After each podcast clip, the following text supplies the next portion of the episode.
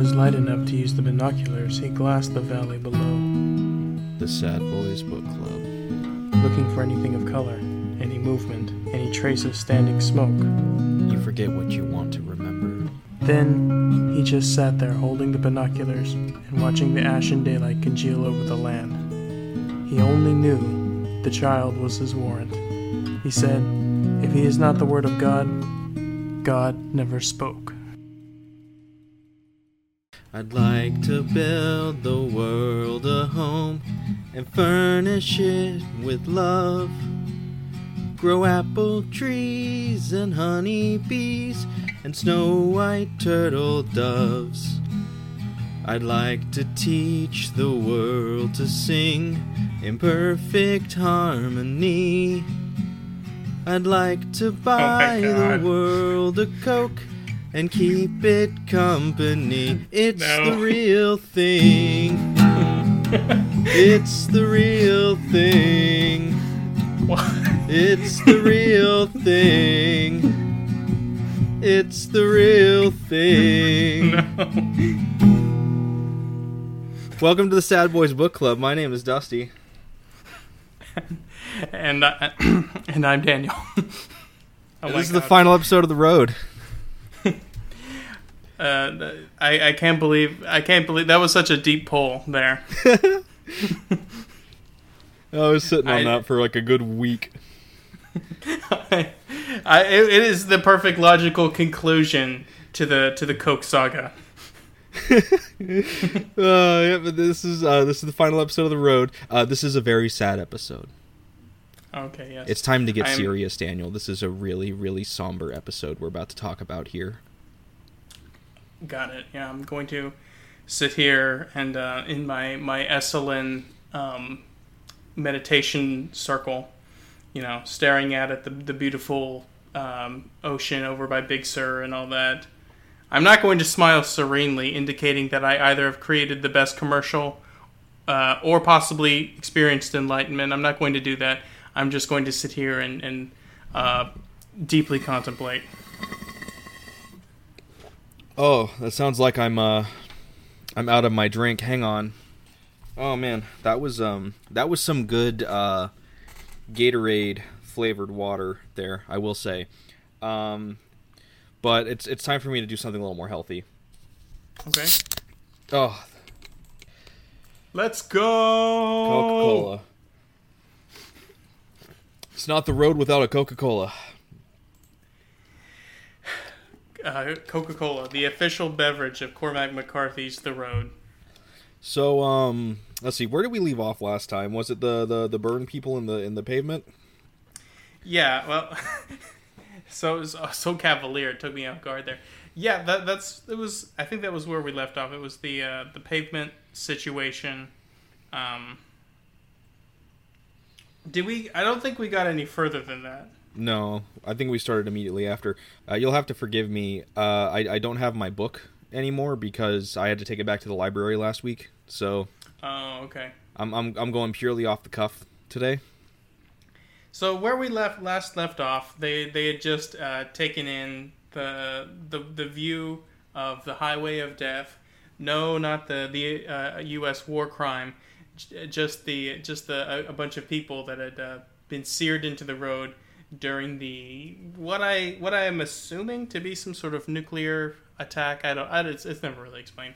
But the point is, they they go and then obviously. Um, there's a, there's a lot of uh, there's a lot going on there. The, the the father didn't want really the boy to see it, um, but the son had some questions about it. I I don't know if we covered this last time, but he was you know asking them like why they didn't leave the road and if everything was on fire and I don't know. It was there. It was another kind of moment where we were. It, if we if we can just I know I say this a lot, but I always just want to chart this emotional through line of of just the boy being this um, emblem of empathy, and you know I think it's it's important to the journey of the the novel to kind of like hit these beats right, and so uh, so they, they go along, and they're kind of they're kind of walking and they're I they're they're pushing it along. I I think they're you know they're if if I remember correctly they're kind of get the sense that there's somebody n- nearby So they kind of like um, get off of the road and they kind of like they they kind of lay low for a little bit. And uh, for there's a it, it takes maybe I don't know a couple of hours or so, and they they see this group of people heading down the road. Um, there was uh, I think it was three men and an obviously very pregnant woman.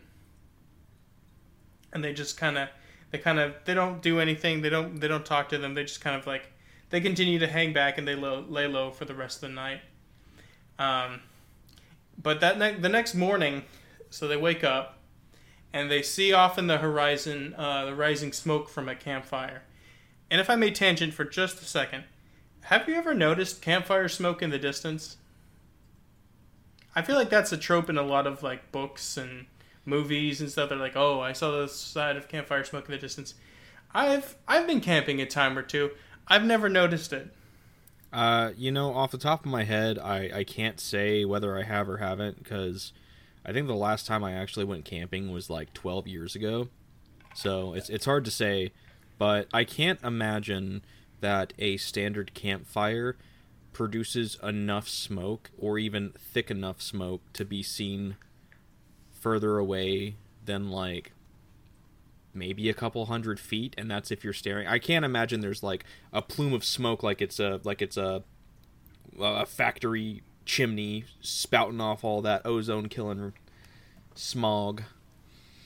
Yeah and there's even some that i would probably imagine they would do in this in this post-apocalyptic world especially with the danger of uh, the road agents and the blood cults and whatnot they do they call them fire holes i think where they like dig in like a couple feet foot and a half something like that and then they dig in from the side the sort of like a hole where the air can come in and that that's a, it's a good way to like hide you know minimize like the the smoke and the the fire it being noticeable. It's it's actually really cool it seems like that's what the man was doing with the tarp at least at first yeah i as i was saying that it was it was bringing some familiarity. I think maybe they mentioned something like that, like you were saying. Which, to be fair, they haven't had the tarp since they lost the first cart. Yeah, yeah, it must have just been pretty early on.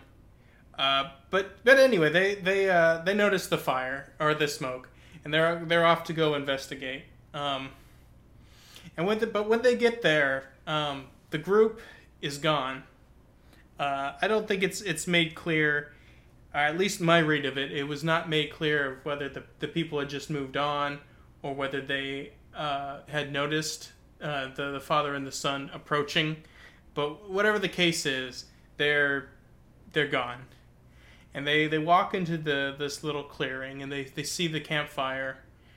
And um, on the campfire is a headless human infant on a on a little stake on a little spit that's being cooked and um, that was that was uh, that that was pretty pretty grim uh, thing to think about. Uh, the boy obviously didn't see because I think the father was doing like a doing a lookout while the boy was sleeping, and uh, he so he sees the um, he sees the infant that is being roasted, and he he he and we the readers are making the inference that they the woman gave birth, and they were intending to eat her baby. Which um I'm not gonna hold this against the book because this is just this is just something you have to accept in entertainment media. But as somebody who has a child, um, I did not give birth to the child personally. Uh, labor does not go that quickly. We were in the hospital for like two days before it finally happened. Uh, so, unless she had been in labor for a while, and uh, granted, granted, I will say everyone's different. Some people have quick labors, some people have longer labors. Um, but I feel like it's at the very least, if this woman had just given birth to this baby and they just immediately killed it and got it ready to eat. Uh, she'd be in no condition to really be moving out or hiding or whatever. She'd probably be in a lot of pain still because uh, you don't just pop the baby out and then you're just like, all right, cool, and you just move on. Uh, there's a lot of damage done to the female body at that point in time too. Another fun fact that they probably don't tell you. Uh, so, yeah, this this is me nitpicking. I'm just nitpicking here. Uh, but yeah, you just kind of have to accept that that entertainment media does not handle pregnancies correctly. So you, I guess you just got to move on from it. But yeah, just wanted to, to share that fun little detail. Yeah, yeah. I, I, I that's something that uh, maybe I didn't I didn't think about. I guess maybe they just picked her up and they're they're sitting there around the fire. Maybe one of them noticed the father and the son coming, and they just I don't know. Maybe they had a little stretcher or something, and they just they just moved her out, and they're off somewhere nearby in, in the brush, probably, if I had to guess. If I could just like um, do a really really small tangent real quick, uh, probably sure. the worst offender off the top of my head of that's not how pregnancies and birth works is a quiet place. Uh, man, I was specifically thinking of, of that when you were when you were talking about all that stuff. That was like what two minutes of labor and that's it It's been a few years since I saw, it, but I remember it was it was it, it went uh, astonishingly quick. Yeah, and I don't care if you're shooting off fireworks or whatever it was that he did to distract, uh, in order for Emily Blunt to get into the shower with the the baby or whatever. But uh, that thing was on top of her. No noise is going to distract it enough from her screaming in agony right next to it. Yeah, yeah. I it's it's uh it was it was a little bit of plot convenience. Yeah, and Certainly. I like the movie enough to where I can look past that, but that's that is, in my opinion, one of the worst offenders, at least off the top of my head. Of that's not how pregnancy works. Write in with all of your pregnancy, uh, fictional pregnancy related grievances. but anyways, uh, but yeah. Anyway, so the um, they uh, th- they find the infant and uh, the son kind of wants to talk about it a little bit. He talks about you know if they potentially could have rescued the baby, and they then he kind of kind of muses on where the travelers found the infant and uh, where anyway. Like I was kind of heading in that direction before. The father he doesn't really engage in it because he like us we know what happened, you know. Mm-hmm. Um, but yeah, it's the as as these things are happening, um, it's kind of uh, we see that the, the the father is is um, you know his his health is declining precipitously. Um, a lot of a lot of coughing up blood and moments where he, they're having to stop. You know, it's just it's uh it's not looking good for the father. It's kind of getting it's it's um it's it's it's pretty grim at this point. I don't think that it's um, it's pretty clear at this point. Even if you're just a very casual reader, if you even if you're one of those readers that's surprised by every plot twist, I think everybody could see that he's he's basically toast. Um, they're running out of food. He's exhausted. They're they're basically just, you know, they're they're only just barely able to to just make it through a day. They're not really not as many passages describing how they make camp. Um, uh, see, they're they're walking along, and eventually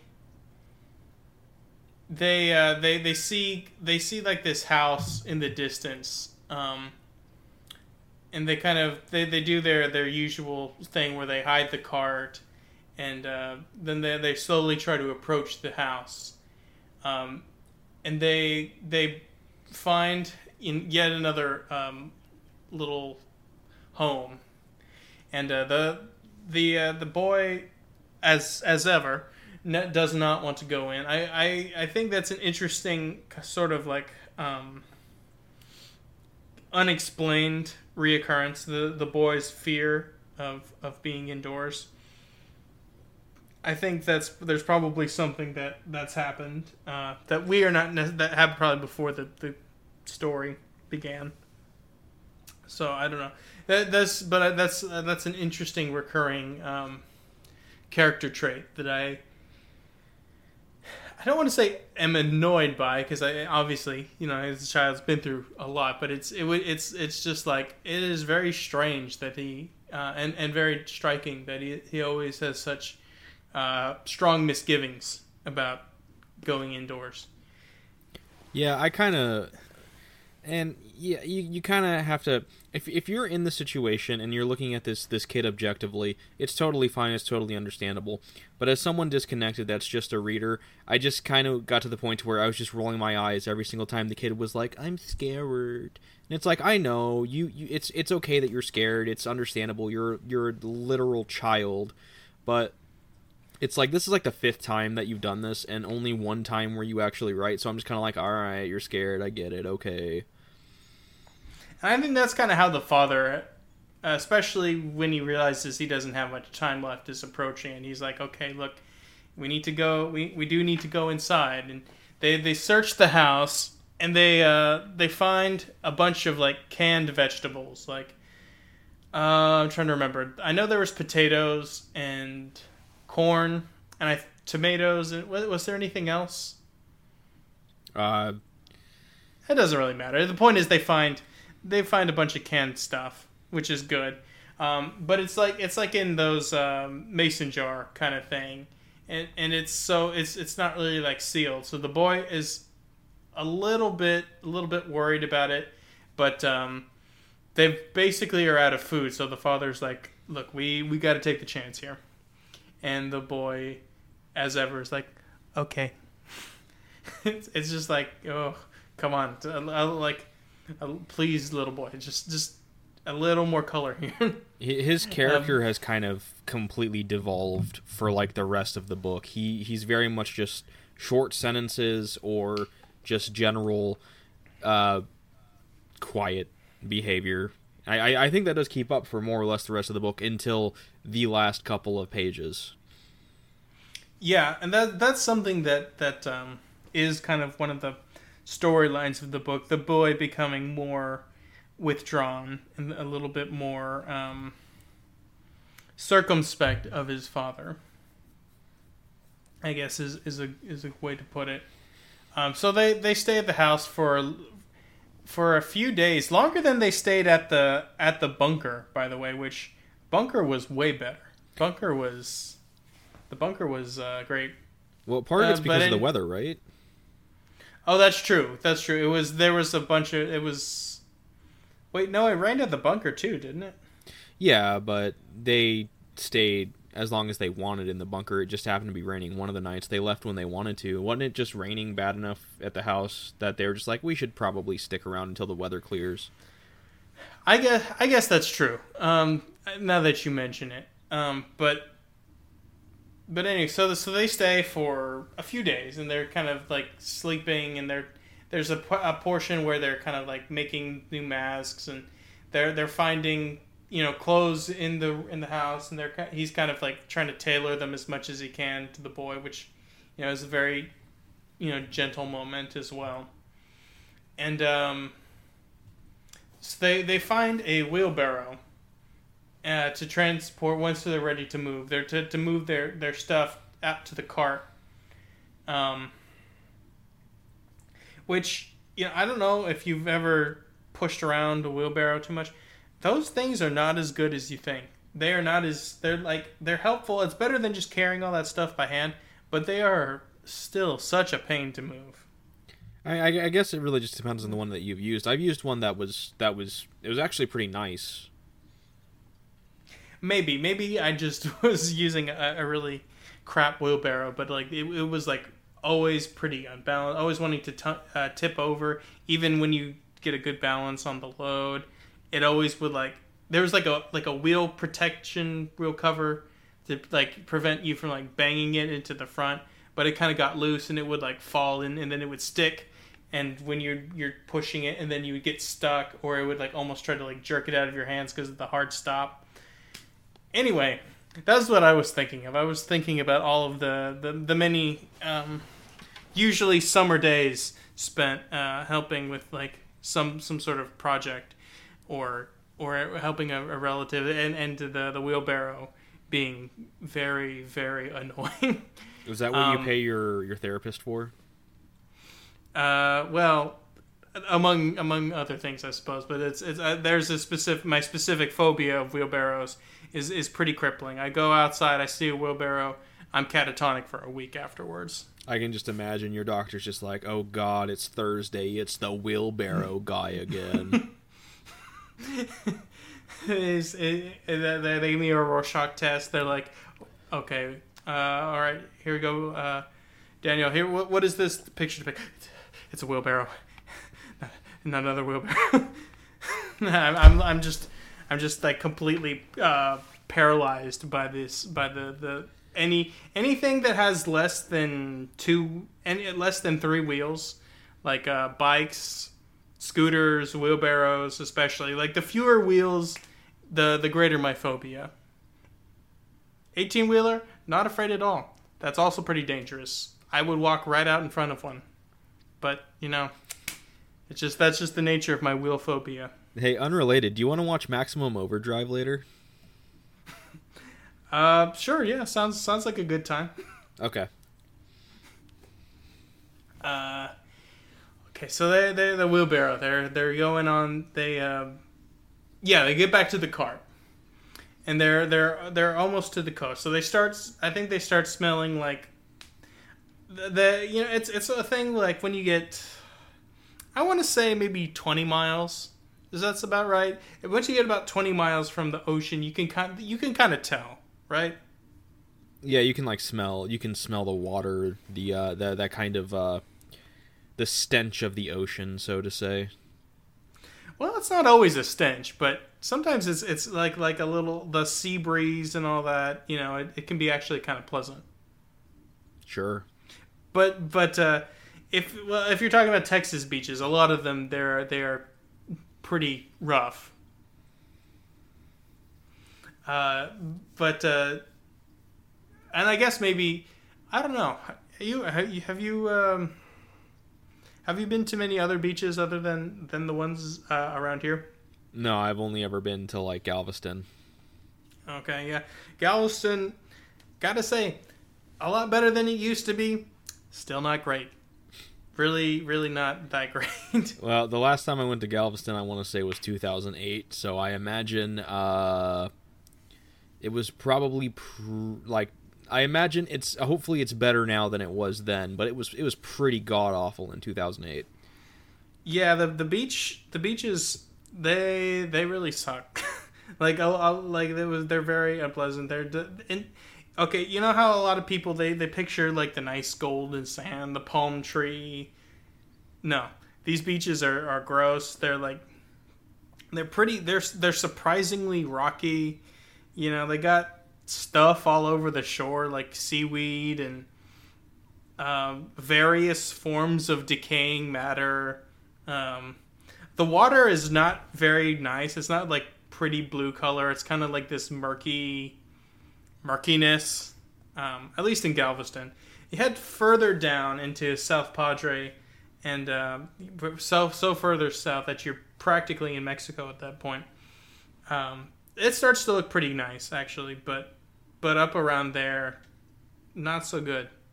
Really, all through the Gulf, the Gulf. I, I'm I was I've never been impressed by a lot of the Gulf coasts, but I I'm sure there's somewhere nice. It to me it get it doesn't get a lot better until like you get into Mexico or almost Mexico, uh, or Florida. Florida they have a lot of really nice beaches. Really, what you could do is I bet you could just take the excerpt from this novel where he's describing the uh, the shore when they get to it to the uh, to the ocean on the coast, and give it to anybody from Texas, and they'll be like, "What is this? A Galveston newsletter?"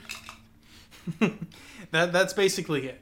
That that that's if, if- just if you for for our our, uh, our listeners who have never been to Galveston, just read this the portion about about the the horrible, uh, depressing beach that they they come up to, and that's almost exactly what it's like.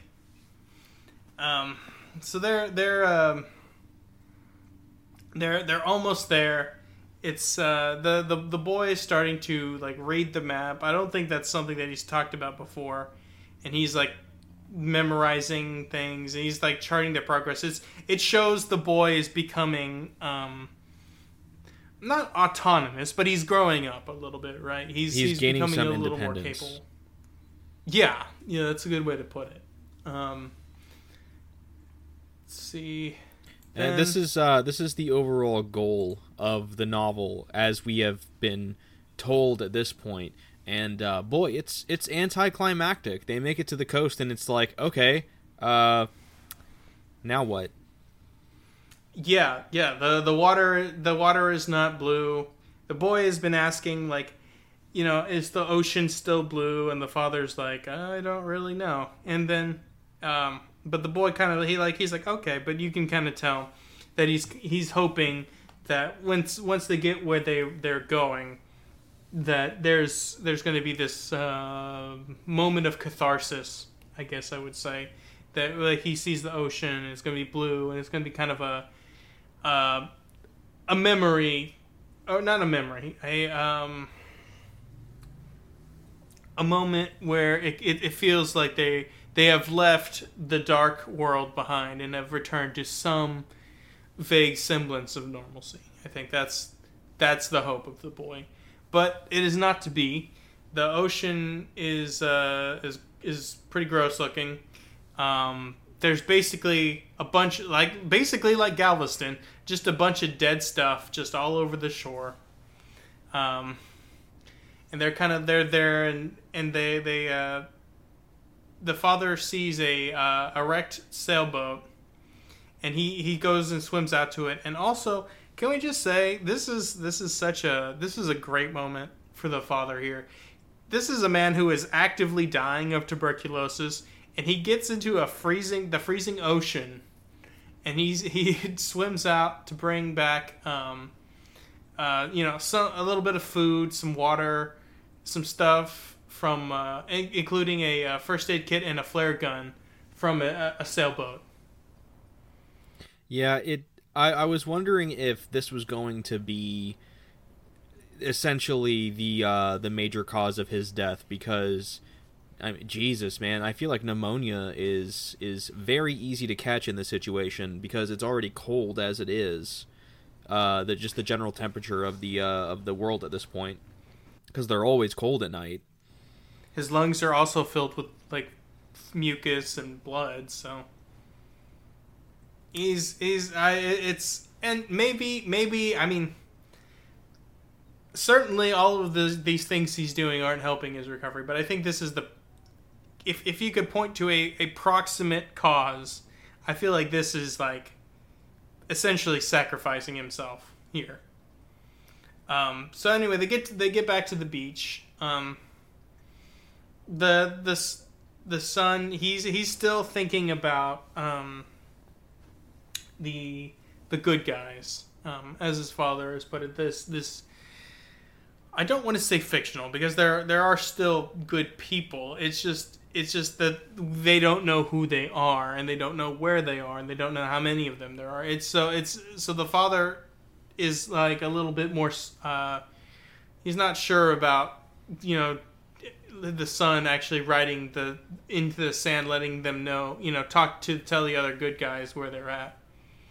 Um, this is an interesting moment. Uh, also, speaking of you know getting into the cold water and getting sick, the the son actually becomes ill, um, and they're they're basically there for.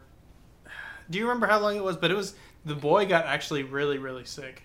I feel like they were on the beach for like more than a week. It feels like. I think that was right. I think I think they were on the beach for a, about a week. Um, it's so so they're uh, they're they're there. The boy is is dying, but thankfully because he found some medicine on the um, on the on that uh, on the wrecked sailboat. He he gives the boy like some. I know he gives him some aspirin, which isn't that actually bad for children? Uh, boy. Uh, I know they make they make children's variants, but I don't know if if like the normal strength ones are. I, I imagine it's it's bad for you in the sense that all of these are technically bad for you. Well, I, I feel like aspirin is especially bad for kids for some reason because you know you you still give kids like ibuprofen and like um whatever Motrin is. I, I forget what that's called. But like and, and like you, you can give them acetaminophen, but mostly people don't. I, I think most people try not to take acetaminophen now. Uh, it's harder on is it it's, it's harder on your liver, right? That's the one that's I think I think one is bad on your liver and one is bad on your kidneys. Ibuprofen and acetaminophen. But this is not a medical podcast. This is a literature podcast. Um, anyway, so they give they give the um, they give the the boy some medicine, and he he eventually does get better. Um, but the, the the father is is um,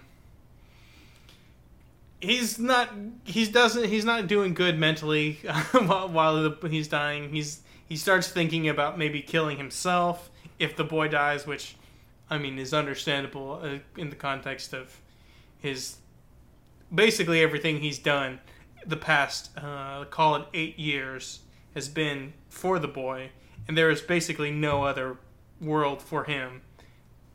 I, I, a lot of parents feel this way, but like it is especially true in the case of the father that there is basically there is literally nothing in the world but the boy for him. But thankfully, uh, the boy does recover, and they start they start uh, heading on down the beach. Yeah. So uh, if I remember right, they had the cart kind of away from the beach, and they just kind of kept going back and forth and getting getting shit from the uh, the boat and taking it to their little little beach camp, and then taking it to the cart, and then doing this like kind of preparing to move on thing. They and then like all of a sudden the cart's gone, and lo and behold, finally here at the end of the book, we have the first time ever the cart has been like stolen, stolen, and it, they find it super quickly. I, I, I wasn't really that surprised, but it, it is kind of clever though with the whole uh, when they get onto the road and the man's like, "Hey, look for for bits of sand because sand's gonna be dropping off of it," and they use that to essentially find the dude that that stole the the cart but I, I, figured this would be more of a um, of a setback. It's more of a, a minor inconvenience that leads to our um, penultimate human encounter in the novel. It is it is a setback of sorts. Um, it's very minor. Well, I, I would say not necessarily in terms of their physical safety and, and health, but it, it is a little bit of a, it is yet another thing that that uh, serves to estrange the son from the father, as as we'll see here in just a second. You know, you say that, and I think that that's only true for the moment because I feel like when we get to the end of the book, it kind of goes to show that, like, while the boy, and we can get into this more when we get to it, but while the boy is having these immediate external grudges against the man, by the time we get to the end, it seems like all of that is just kind of gone, which this is not bad writing. I'm not implying that this is just McCarthy suddenly just fell off a cliff and just forgot about his character arcs. But I, I feel like it's it, it makes the boy almost feel a little superficial by the end, which once again, this is a child, so this isn't necessarily a crazy thing to happen but it does it does kind of feel a little like I mean, does this really really matter toward the relationship towards the man and the boy when we see how it ends at the end of the book? Let's put a pin in that because I, I do I do want to talk about that, but we we I it, it probably would be better when we if we could talk about it holistically when we get there. Yeah. So they find the this this would be thief, and uh, the man pulls the gun on him. This dude's got a knife, and that ain't gonna work against a gun. So he, this is so strange to me. I, I understand it, but it's so strange. He has him stripped down, completely naked, walk over to the side of the road. He steals his clothes ostensibly. The boys protesting, saying, "No, no, no, no, let him." uh, let him have his clothes back. Like we should help him. All these other things. And the man's just like, nah, man, he stole our shit, so he's a dead man. So they just leave. And the boy finally convinces him otherwise, and you know it's a little, it's a little late for that. And uh, when they go back to try and give him his clothes, he's gone. Surprise, surprise! The dude's not going to just stand around. So uh, too little, too late for the man, and the boy's crying, and uh, I can't believe he did that. Uh, and I, I don't know. Like I, I understand the point of this encounter, uh, but it just it just feels like it's just kind of another one of those. And then this happened, kind of things. What do you mean by that? Like it, it just kind of it, it, it doesn't feel like, you know how um. There's a general structure on how you want to tell your story, where it's uh, the general rule of thumb is you want to tell your story to where it's like this happened, therefore this happens. You know, that's like that's like what you want to follow with storytelling. Uh, well, that that is one way to do it. I don't necessarily fully subscribe to that. That's that's that's a very famous uh, quote from uh, Trey Parker and Matt Stone, right? That's how they they they um, do their stories. That's I'm how they, sure, they write. I'm pretty sure this is like way older than South Park, like decades older than South Park at least. It is probably, but they they're the ones that that have when people talk about that uh, in writing circles, they're they're the ones that are most oft quoted. I, I didn't know that. I actually never knew that. But I, I, I feel like with this when this particular point, it was this happened and then this happened and then this happened and it it's not bad. I'm not sitting here saying this is a bad part of the book. I'm not trying to like really just kind of dump on it but it does kind of just feel like an and then moment which can work. It's totally fine. But this interaction i feel like did not really do anything for me that the book hasn't already done for me at this point. It was just another instance of they found somebody they're kind of he the man's rude to him the boy doesn't want to be rude to him. They move on. Yeah, I and I can understand it from that standpoint. I I the thing is that it's it's um I don't know. We we've actually gone in, in the, including the the last book we've read, uh, The Stranger. It's kind of of a similar bent in that uh, you know we're, we're we're seeing these people that are in these situations where one of the central questions of the book becomes is life worth living? And i think there's there is a um, especially when you when you look into the uh, context of particularly the road where where we we are living in a uh, a post societal um, condition for humanity you know there is there is no um, there is no community. There is no uh,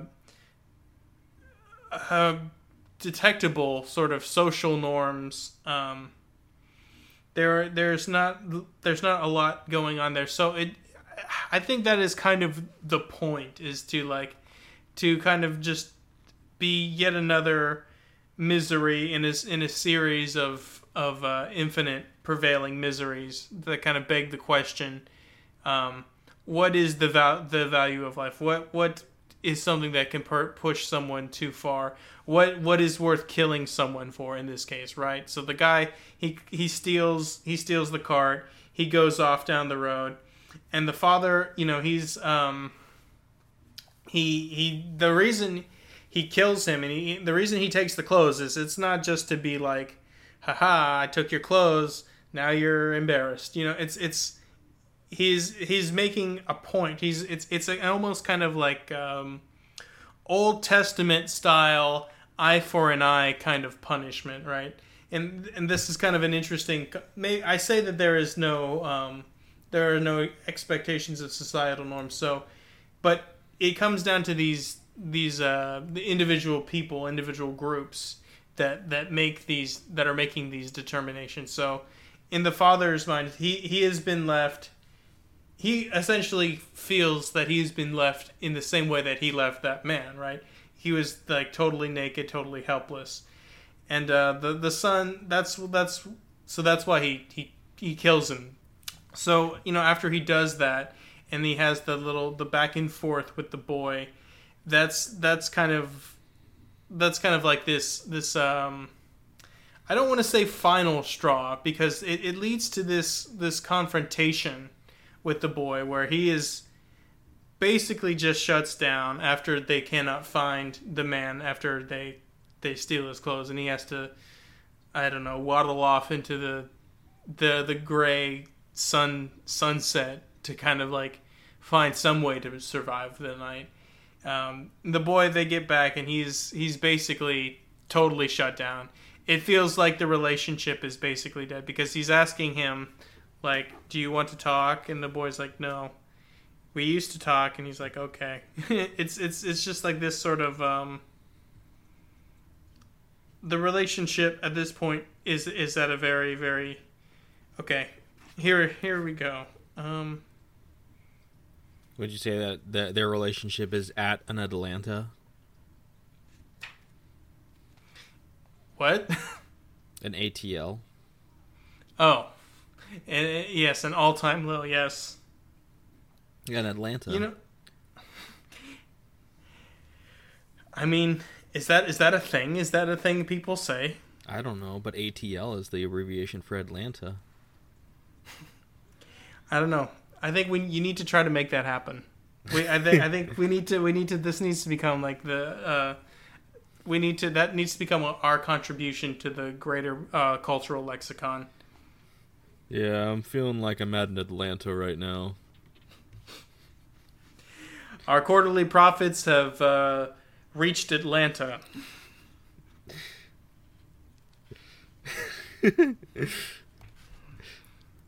but yeah, the, anyway, the the boys, you know, he's pretty quiet. He's like, um, you know, he's talking talking to him, and he's like, "You have to talk to me." This is the father talking here. I'm talking. The boy said, "Are you sure?" I'm talking now. Do you want me to tell you a story? No. Why not? The boy looked at him and looked away. Why not? You know, uh, it, basically, basically, it's just it's not he's not really wanting to hear. He's he's talking. He's saying like, uh, oh, I guess I'll just j- jump back into it because he he explains it pretty well. Why not? Those stories aren't true. They don't have to be true. They're stories. Yes, but in the stories we're always helping people, and we don't help people. Why don't you tell me a story? I don't want to. Okay? I don't have any stories to tell. You could tell me a story about yourself. You already know all the stories about me. You were there. You have stories inside that I don't know about. You mean like dreams? Like dreams. Or just things that you think about. Yeah, but stories are supposed to be happy. They don't have to be. You always tell happy stories. You don't have any happy ones? They're more like real life. But my stories are not. Your stories are not, no. The man watched him. Real life is pretty bad? What do you think? Well, I think we're still here. A lot of bad things have happened, but we're still here. Yeah. You don't think that's so great? It's okay. And I think that's then just just a little bit further. You know, he says, you know, the father tries to talk to him again, and he's like, "It's okay, Papa. I I just want to have a little quiet time." He's basically he doesn't talk about he doesn't want to talk to the, his father basically anymore. It feels like we've come to a a critical rupture in their relationship because of the you know like I like I like he mentions there in the passage that I, I recapped. Um, in the stories, we're always helping people, and we don't help people. I think he's he's he's gotten to the point where he no longer he's he no longer views his father particularly, um, but probably himself, but mostly his father as quote one of the good guys end quote. It, it's it's it's like this. Um, this I think this is this is kind of what I was talking about. It's like this. It's it's the fundamental fracture, the the sort of nadir of their the ATL, the Atlanta of their relationship. Yeah, I, I, I didn't realize that this that the boy suddenly became a teenager so quickly. well, all all that uh, all that trauma and uh, seeing seeing people getting killed uh, ages you, I suppose. I suppose You so. to, you have you have to grow up fast. Um, so, as they move on, they eventually make it to this town, and as they're going through the town, they get uh, attacked by a dude with a bow and arrow in a in a second story window or something. And I, I love this. I, I thought he was going to use the last bullet in his mat in his his revolver to, to shoot the guy, but no. What he does instead is he pulls out the flare gun and he tags the dude with it, which is just really funny. That I mean, it, it's it, it works. Yeah, he even says earlier when they find the flare gun, yeah, we could use it to it'll set someone on fire. And then he, he sneaks up into the house, and there's a woman holding the guy, who I guess isn't dead. She he the the the man says to the boy that the guy isn't dead, but I feel like we don't ever get that comfort. I thought he was dead until the man said that when the man told the boy that he wasn't. Though that could just be him telling lying to the boy. My impression was that the guy was dead when the woman was holding him. I don't know if it would kill you, at least immediately. I think it would hurt a lot, um, and then you would be on fire. I think you could die from complications resulting from being hit by a flare, but I don't think it would necessarily kill you in that moment, especially if, like, in that situation, they, they were able to at least put out the fire. Yeah, but um, before he shoots him, he does get he does take an arrow right to the leg, or at, at least it grazes his leg. I think it doesn't actually it doesn't actually like go. it- Does it does it seem like it goes through his leg or it just kind of cuts him across the leg? I, I don't remember.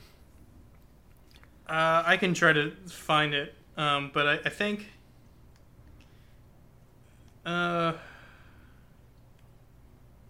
I mean, I, either way, the, the the father takes an arrow in one form or another, and so he has to have the boy help him clean it up. And one here's here's number two situation where I'm like, oh, here's gonna be how the father dies. Is he's gonna get an infected leg wound, and that's gonna be that.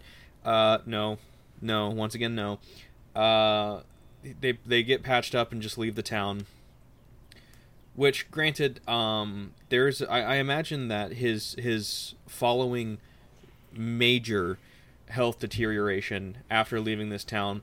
I wouldn't be surprised if it had something to do with an infection from this this wound. The thing is, is that we don't really ever get told that it, it, we just kind of see him getting weaker and weaker and succumbing to death at this point be it whether it's the um the uh literary tuberculosis he's been suffering from or if it has to do with the leg thing it, it doesn't really it doesn't really matter at the end of the day. Uh, this is the end of his life. And after geez i, I don't even know how long. It, it seems like it's almost a uh, a dreamlike state of of the the passages at this point in the novel with them kind of traveling and him using the cart for support and just kind of coming in and out of, of, of everything until he finally realizes this is it and he lays down and he's like this is where i die Yeah, I just I just want to like throw in there because I, I I noticed that too. Like it does take on a it becomes a little bit more hazy than previous. Like really, this whole section is a lot more hazy than. You remember how last time I made the comparison of like like a like a rosary or something like like the idea of like the or or an episode or a TV show where there's like these small discrete units, right? There's the episode, there's the moment in time, and you just you're just moving along the string of them. Well, by the time we get to this point, it feels like those distinctions are uh, breaking down. That things are less distinct, but from moment to moment. And I think that's supposed to mirror the illness um, getting worse. Yeah. So this is this is the end of the man as we know it. He lays down and he has his final conversations with uh, with the boy. And uh, I, I I'm sorry I, I don't remember what the conversations are. If you if, if it's something important, by all means please take this because I don't have my book in front of me because I don't have the book anymore. So There's the la- there's the last little bit about um, there's a couple things that he mentions when he's dying and he's giving him some final um, some final advice. You know, he's he's you know he's he's dying. He's and he tells him you know We were always lucky. You'll be lucky again. You'll see. Just go. It's all right. And the boy, he keeps saying that he doesn't want to go. And he's, but the, so the father's like, okay, you know, he just, he's, te- he, he, he doesn't really have the time or the energy to really fight him. So he's just telling him, like, it's, it's okay. This has been a long time coming. Just keep going south. Do everything that we always did. And then, um, you know, the boy's obviously very upset. And he's, he's like, uh, keep the gun with you at all times. You need to find the good guys, but you can't take any chances. And you know, the boy is just talking about how he wants to just stay with him, and you know, he's he's takes a moment to be like, you you can't. You have to keep going. You have to carry the fire. And this is this this is a pretty crucial bit here. I don't. Uh, you have to carry the fire. I don't know how to. Yes, you do. Is it real, the fire? Yes, it is. Where is it? I don't know where it is. Yes, you do. It's inside you. It was always there. I can see it. So he's he's he's that's kind of you know it's just the the the. Uh, I mean, we, we always kind of knew that it, that it was metaphorical, right? But it's it's it is like the fulfillment of that moment. You know, it's like the idea of the the the spirit that is enkindled with the good of humanity, that kind of thing. Yeah. Right. Which uh, let me ask you a question real quick, Daniel. Sure. So, do you think the fire is real? Oh, right. Yeah, yeah. Is the fire real? Um, the fire. The the yeah. That I remember. Yeah, that was funny. I appreciate that. That was uh. See there, there's something else. Um, okay, yeah, yeah. There's there's a very um. There's a pretty dark portion um, where the father, the son is, he knows his father is, is dying, and he asks him to take him with him, um, which is a horrific thing to imagine. You know, like your your son asking you to kill them when you're dying because he's so so frightened and he he doesn't think he can go on without you. Yeah. Which that being said, in a world like this, and the the boy being that young, it's it's I think that's one of the the bigger tra- uh, tragedies of the novel is that when you when you look at that request and you see the merit or like the the logic in it and you're like mm, on the one hand you're like you're a child and I want you to live because you represent the innocence and future of humanity but on the other hand it's like man this world sucks and if it doesn't kill you uh, you're gonna probably kill yourself, and it's like, ugh, it, it's it, like I said, it's it's it's one of the tr- bigger tragedies of the novel that you can Yeah. you can you can look at that request and, and really see the merit in it.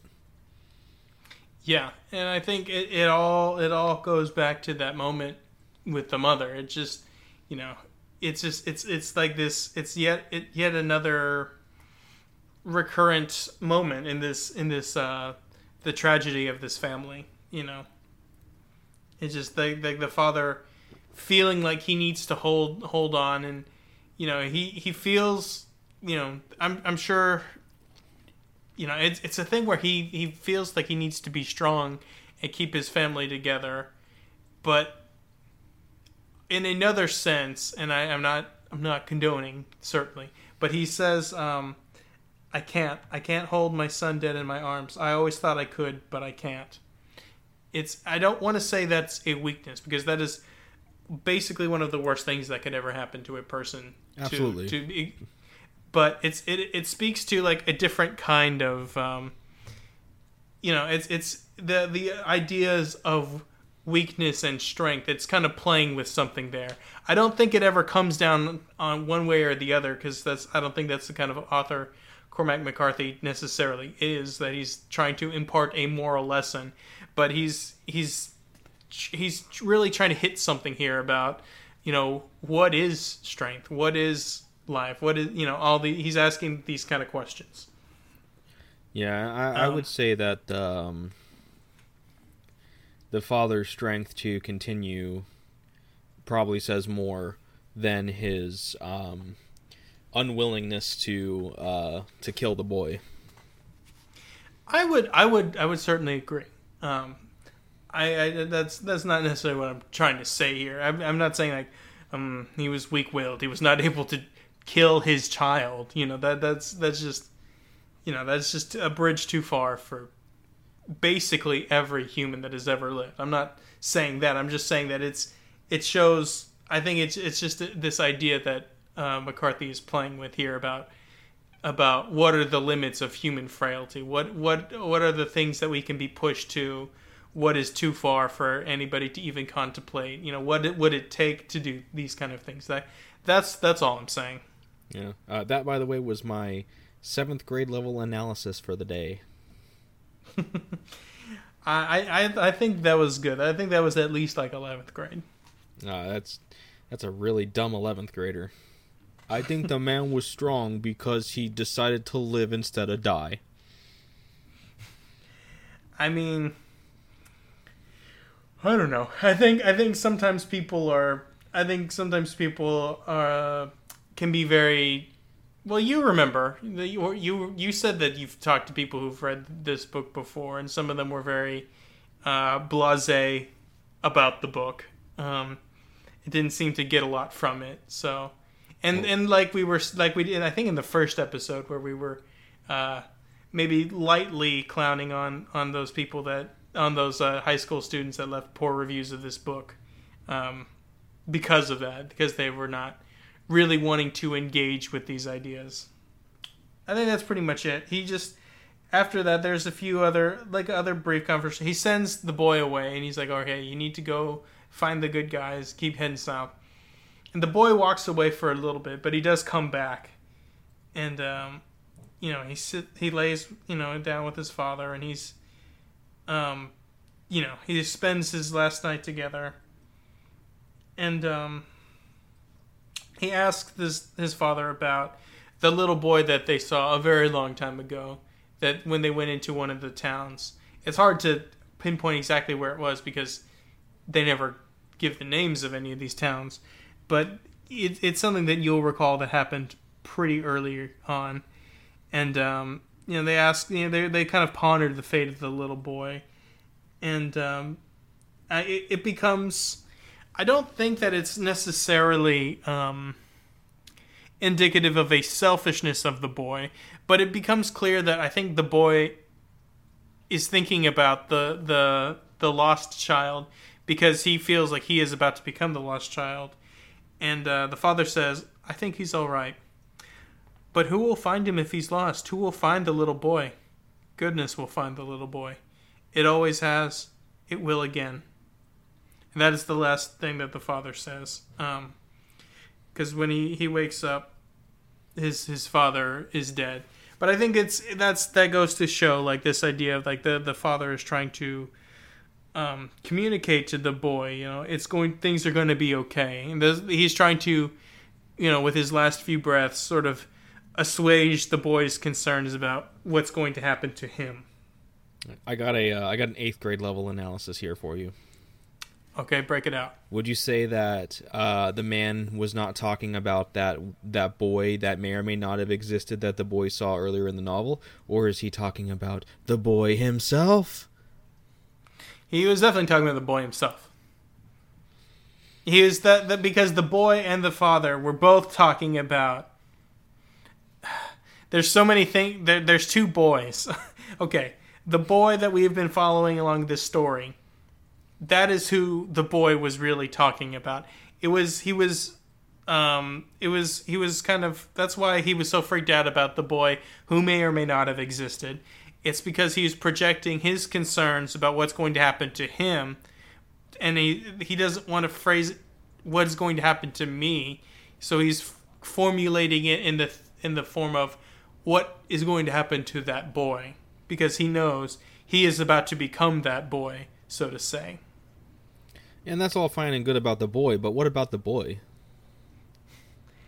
Well, it that depends. Or do you mean the boy or the boy, I or don't, I don't know how I can be more clear. I'm talking about the boy, not the boy. The no, boy. No, I disagree. I think I think there is a lot of difference between, or a lot of similarities between the boy and the boy. And when you're simu, you, you know, you have to be clearer when you're saying the boy. Okay, so not the boy, but the boy. Um, are you talking about the little boy? Yes. Okay, so so the boy. No, the boy. No, you're being obstinate. It's clearly you're talking about the boy. Ladies and gentlemen, your future Abbott and Costello.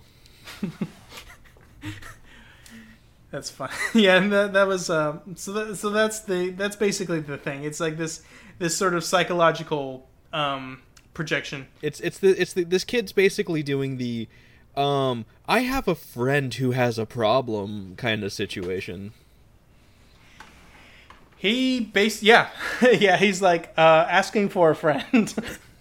Uh, it's the next morning and the man has passed, and uh, almost immediately, which granted this is explained, uh, this this other man happens upon the boy, and he wants the boy to come with him. And I guess they they have like they're they're uh, uh, maybe not necessarily a conclave, but they are a group.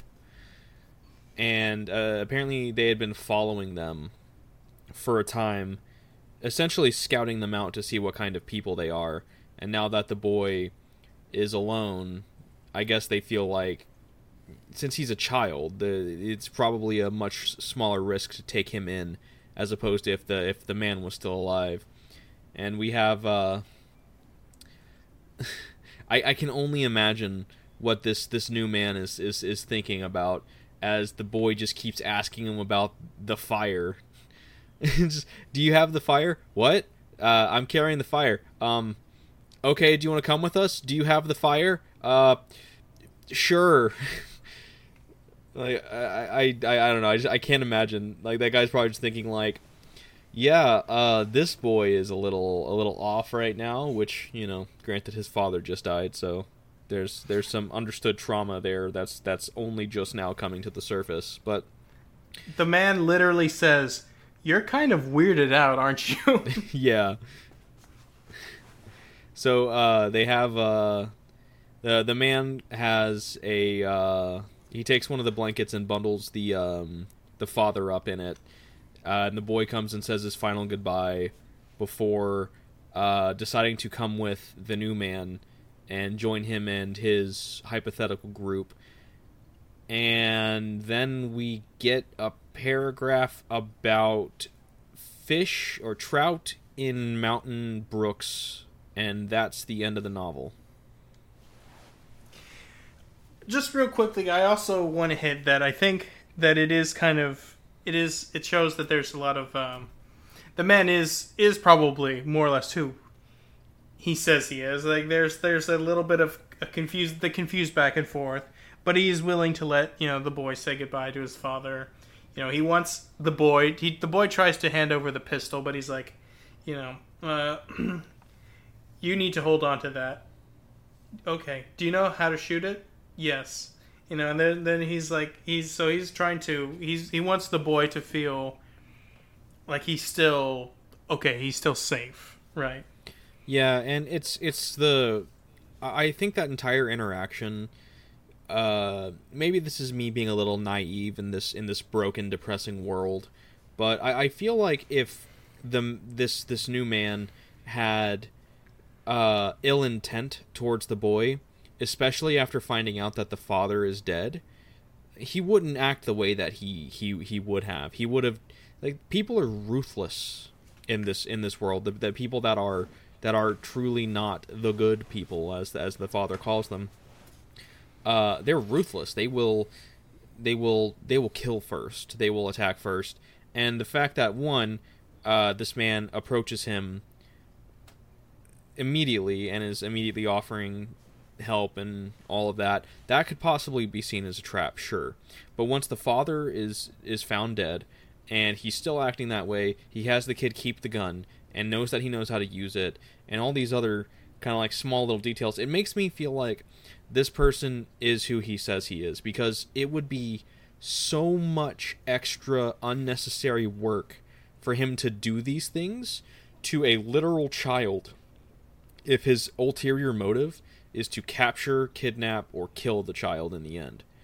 Like you could just yeah. you just do it right there. Like it, does. He, he's defenseless. There's no reason to lead this kid on if he's not being genuine. Yeah, I mean it's it's pretty. I think to me it's pretty clear that that the the man does have good intentions. Obviously, we don't see the conclusion of the boy's story. Uh, we're just seeing a little portion of of his life, but I think it is pretty clear, at least to me, that the the man that the new man, the the man with the yellow parka, is a good person, or Yeah. at least has good intentions for the child. And Yeah. so that's you asked me this like a like towards the very beginning of our first conversation. Would I say that this is a nihilistic book? And uh, and I, I gave I gave an answer, and I, I just feel like this is more definitive and like no, I I actually don't think it is nihilistic. I think it is maybe somewhat pessimistic, um, but I I don't think it is nihilistic. I think between the boy and the father, even though he is um, imperfect in the sense that he has to adapt to live among, you know, people that are actively trying to kill and eat him and his child. Like he, he is, you know, there there is still they. I think that there is a. He does. He, the father is, to if we're going to use this expression, uh, to to borrow their expression, and rather, the father is carrying the fire, the boy is carrying the fire, and I think the man, even though he is not familiar with the terminology, does carry the fire, and I think that is something that is why that is why this book, even though it is largely pessimistic, it ends on this note of hope, and I I would argue in a certain way that that it, that it um, that makes it not necessarily like a, a cop out good ending, but it is to me part of its realism, right? Is like this idea because the, the the human society or the lack thereof that we see through the majority of this novel. You know, it if humans were really really like that all of the time, uh, we we wouldn't be here right now, right? We wouldn't be doing this podcast. And I don't mean that just because like it would be chaos. It's just like human society humans are social creatures. The only reason that we can and will continue to survive is only if we we continue to lean into that and we don't we don't necessarily um, uh, uh, uh, pursue these very individual outlooks on the world, which is what these road agents are doing. They're like maybe they have these small cliques, right? There where they go out and they they predate on their fellow humans together, but that's not long term sustainable. It, it is not a sustainable way to continue to live. Is to live in this this state of constant either predation or warfare. Humans will need each other to to come together to create communities to protect each other to help each other that's that's how civilization that's how civilization was created that's how we are able to live and that's how if these people in the book have a chance for a future that's how they will live is is living in community and in solidarity with each other Yeah, um, I don't think that this this book is the the ending is supposed to be. Yeah, I, I think you're right in saying it. It's not it's not necessarily a sad ending nor a happy ending. I think it's more like a bittersweet. Which, um, real quick, I, I think the term I used was actually uh, misanthropic, not nihilistic. oh yeah but your point I- still I- stands. It doesn't change anything other than swapping that word out. yeah i think you're right but yeah i, I agree i think i think my, the point is still largely held um, yeah, absolutely. But yeah, I, I, I do think that uh, there there there does have a uh, there there there there remains a semblance of hope, despite the uh, the odds and the uh, the world surrounding the boy. But it's it's it's almost like a glimmer of hope, not quite. Because we the boy could die. Comparatively speaking, uh, where, where where the novel would be like on the next page, or he could live on and they could rebuild society. You, you never really know, and, and that's not really important. Which um, would it be crazy for me to say that this book and the reason why it ends where it does and why it doesn't matter whether or not uh, the these new this new man and the the people that he that he says that he has it doesn't matter whether or not they're good people or bad people. It doesn't matter whether or not the boy survives uh, in the end overall. Uh, it's not be- it's it's because this book is actually not about the man and the boy. It's about the world that they have now found themselves living in Um, I I don't know. I, I think the the man and the boy. It's it's pretty. I think that's that's a pretty important um, aspect of it is the the relationship, right? So to, to back it up just a little bit because we, we didn't hit something we we talked about it a little bit when we talked about the the father um, killing the the thief by proxy but you know, as, as we kind of see, we saw in towards that moment, uh, the boy was very standoffish and distant from his father. But when the father is passing, the boy is, is pleading with the father to take him with him because he cannot imagine continuing to live without him. And the boy does not leave his father after he dies for three days. It's only because uh, the other man comes along that he um, he decides to to to go, you know, to, or he don't he doesn't know what to do. He's in a, in a state of shock, you know. So because so I guess a couple couple things I want to touch on there. One, it's I think that it you you mentioned that it was it seemed kind of um I guess I guess for lack of a better term, just like a pointless uh, churn of conflict between the son and the boy because the son he's he was saying he was he's was standing he was all moody and standoffish and it feels like their relationship is basically dead. Um but in the in the in the next few pages we see the boy is obviously tremendously distraught over the loss of his father. And i think that's very real and very human right? I think there there's there's a certain way that people have that they look at relationships with people and they can be very um, I don't want to say what have you done for me lately. I think that's a little more judgmental and a little bit harsher than I I intend, but it, it can be a little bit more like when you're caught in the minutia of like of like the arguments and um and you know you bad feelings can arise you know that's that's that is one thing. But once there is a, a, a truly irreversible moment, like the father is dead, you know, I think I think that's that's real. That people often express um, regrets when somebody passes that they were not able to reconnect. Like they they they they regret that they left on they they were not on good terms with the person when they died. Um, and that kind of thing. I think it's it's it goes to show a very uh, real and human element that, and I think is particular in a lot of, uh, fam particularly in family relationships, right? Where where parents, you know, not, not and it's not necessarily just in people that are that survive, but in, in the people that are dying or soon to die, they they are feeling these regrets because they're facing hidden within the concept of the argument is the follow up, right? There's there's always this, even if the, this person you is like, okay, I'm done talking to them, I will never speak to them again, so so on and so on.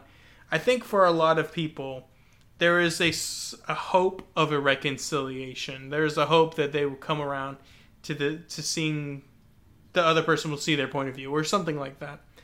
But when the possibility of that is totally foreclosed in in death that's what leads to like these feelings of anguish. And all of a sudden these sort of like um, i don't want to say petty arguments because sometimes they can be very very very deep you know and, and deeply felt things.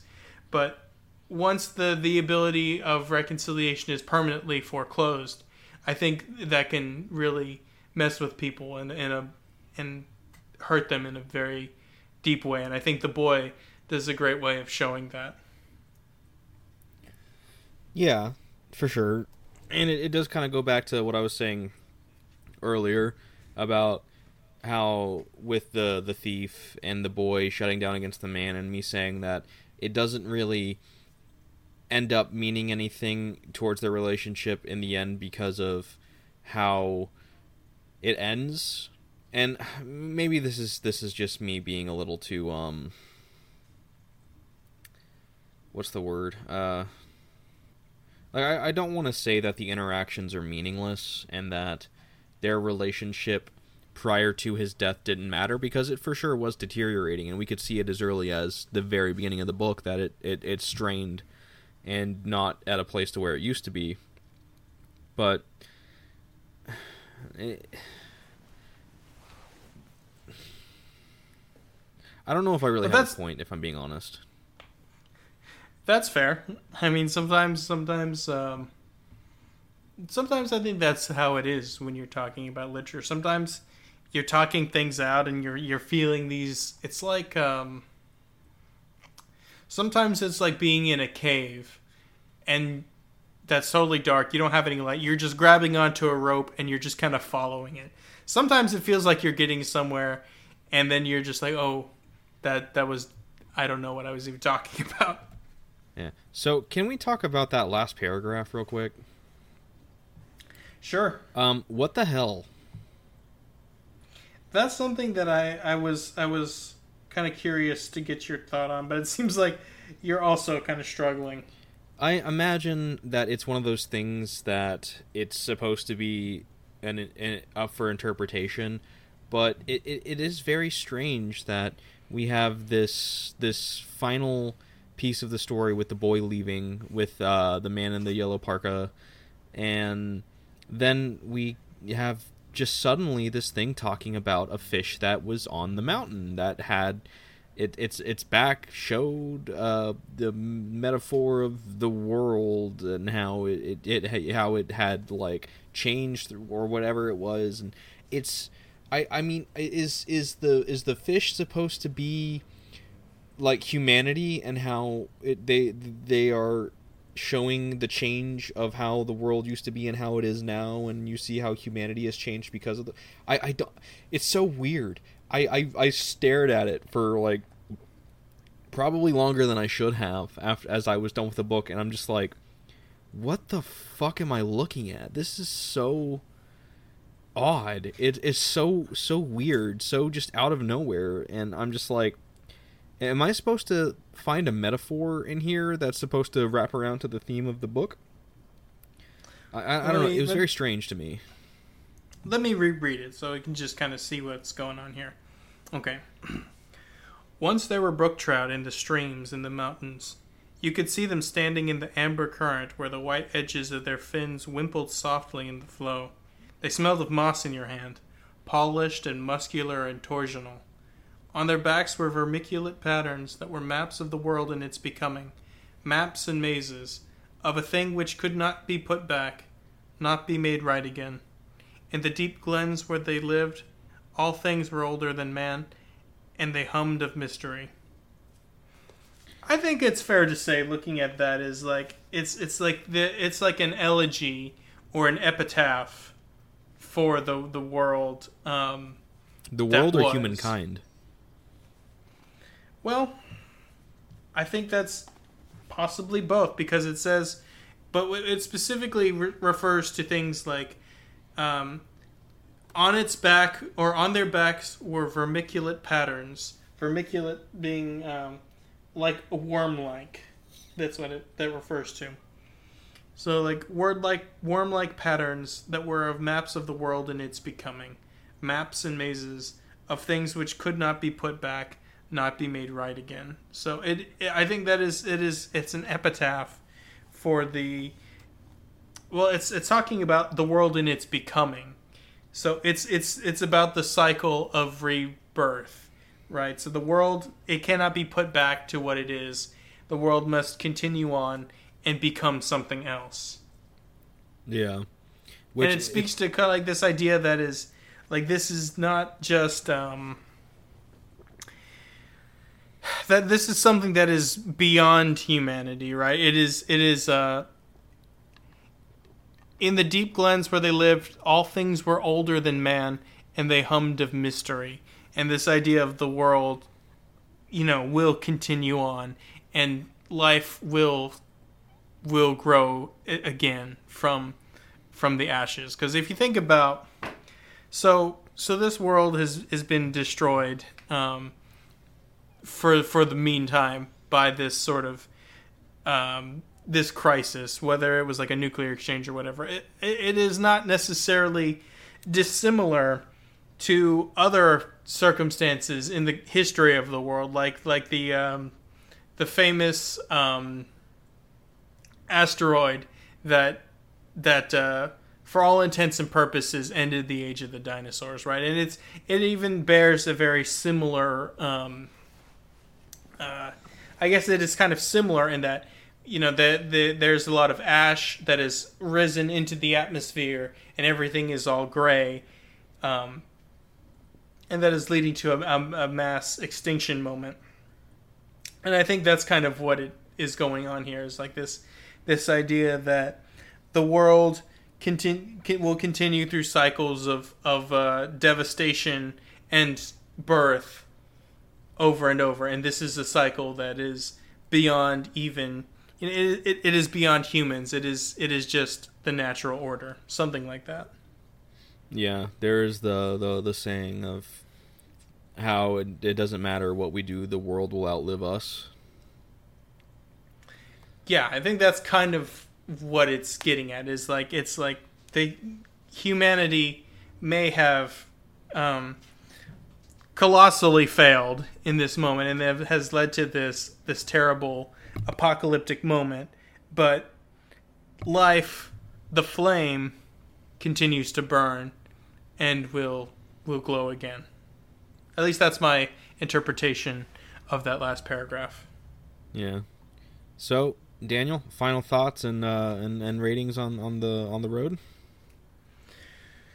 Final thoughts. Um, the book, I think, was very well well done. I think it's a great book. Um, I think it uh, deserves the praise it has gotten. I think it's it's a very powerful, very moving book that that um, I think particularly um, is very influential to a lot of the what has come after it in terms of the post-apocalyptic uh, genre of entertainment. Um, just just just for me, you know, I know I mentioned this earlier, uh, but like this idea of like I think it was particularly very um, influential to uh, The Last of Us, both the television show and the and the video game. Is like especially when you looked at things like like the bow, like the like the the the de- baseless, you know, the bottomless depravity of humanity. It's like I think it's it's it's sort of symbols like that that is just kind of I think it, it was very influential uh, in the creation of that. And you can just see, and you see it, and also in other different um, post-apocalyptic things. I don't want to go through and specifically name every single thing that has been influenced by the book, but you can tell that it is hugely influential. Um, I think once you get past um, the writing style, which can be very terse and um, and and a little bit irregular if you're not you're not expecting it, I think I think it is a, a very well written novel, and uh, I think that you will find as you go along that these the the dropping the conventions of the novel that that you expect I think are is actually uh, thematically a, a, stroke of brilliance. Um, I really enjoyed this book, even though sometimes it could be very difficult to uh, to read. I think there's a lot of really dark moments that are, um, you know, I, I'm I'm not a father, but I could imagine if someone was a father, it, it would be very hard to read. Um, but and you know, if, if you're someone that is uh, of, a, of a more sensitive temperament and you you're you have you have difficulties with um, certain uh, content like as as I said at the very the very first episode, content warning all basically everything bad that you could possibly imagine or have a content warning for does exist in this book. So it is a very difficult book to read from that standpoint, but I think it is rewarding. I may not always like. I think I, I, I may not always feel like excited to read page to page, but I think it tells a very beautiful and gripping story about the father and the son, and um, the very human uh, relationship between the two of them. Uh, I really liked it. I, I, I think that it's a great book, and I would uh, strongly recommend anybody to read it. I think it's I think it's great. Is I. yeah, your your your own sort of terse, um, your, your own sort of terse conclusion there. Uh, no, I, I, I enjoyed it. Uh, I enjoyed it more than um, most other books we've covered at this point in time. Not this is no Leviathan Wakes. That's still my gold standard. But um, yeah, it it was not what I was expecting. At least in terms of uh, its format. Since I had never read McCarthy before, I was not prepared for that. But I really enjoyed the story it told. And once I got used to his writing style, I really enjoyed it. I definitely would not want to read it with, with anyone else. But for his novels, for if that's his writing style, I accept it and I am okay with reading more of it because the way that he crafted the story, the way that he built this world and these characters, it almost felt like his writing style complemented it. Oddly enough, that's that, that's the weird thing about it to me.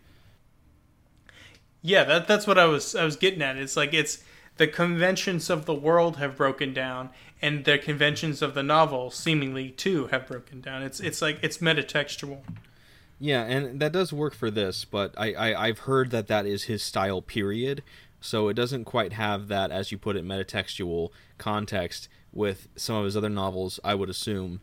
So I don't know. I, I guess I'd have to see how it goes with um, with the style of his other novels to see if it still works in that same kind of way. But I'm okay with with reading them to see because I think his use of language and his way of of building a scene does more than well enough to not necessarily um, make you forget about these this lack of convention, but it almost kind of augments the lack of convention at the same time. It's very strange. It's it's really weird. I, I don't know I don't think it, it takes a really skilled writer to intentionally do things wrong so well.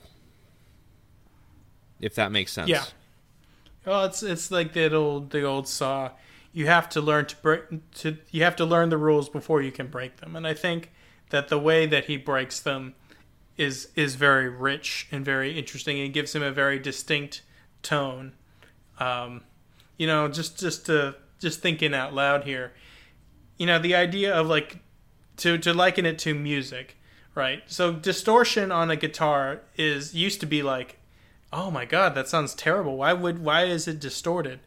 You know, but it was it was like, but you know, it became part of the overall, so to say, the grammar of the guitar is like this idea of these alternative techniques and these alternative like ways of doing things. And I'm not saying that every book, I want every book to be written like Cormac McCarthy or like specifically like The Road. I've not read his any of his other works. I've I hope to, but have not at this point. But I think it's it's uh it's very interesting stuff. So, yeah, all, all in all, I don't really think there's too much more I can say that isn't something that I or you have already said. So to keep this not so repetitive, not any more repetitive than it probably already has been, um, I really enjoyed it. Uh, it was it was odd and pleasant and horrible and amazing and great and disgusting. It was a lot of things. I can probably throw a lot of different uh, adjectives at this book. So yeah, as you know, I like to throw ratings because I'm one of those people. Uh, for me, this book was an eight out of ten. Wasn't the best Solid. book I've ever read, but it was by no means a bad book, and I would recommend it if this is your thing and I do think it created a uh, the the importance of this this novel is is not to be uh it ha- it has to be stated and you you already have in probably better ways than I have, but I do think it you can see that this kind of created a new form of like a, a new zeitgeist for post-apocalyptic media. Mhm. So there's a, a lot of respect there for that. So yeah, I, I, I enjoyed this book. I thought it was very good, and I'm very glad we read it. I am too. Well, I think that about wraps things up. I'd like to thank everybody for listening to both this episode and uh, following along the book with us. Um, wrap it up here. This is another episode of the Sad Boys Book Club. My name is Daniel, I'm Dusty. and we'll see you next time. Take care. Uh, really quickly, I just thought of Sure. a great name for a medical podcast: What, what's that? the Sad Boys Over the Counter. Take two sad boys and call me in the morning.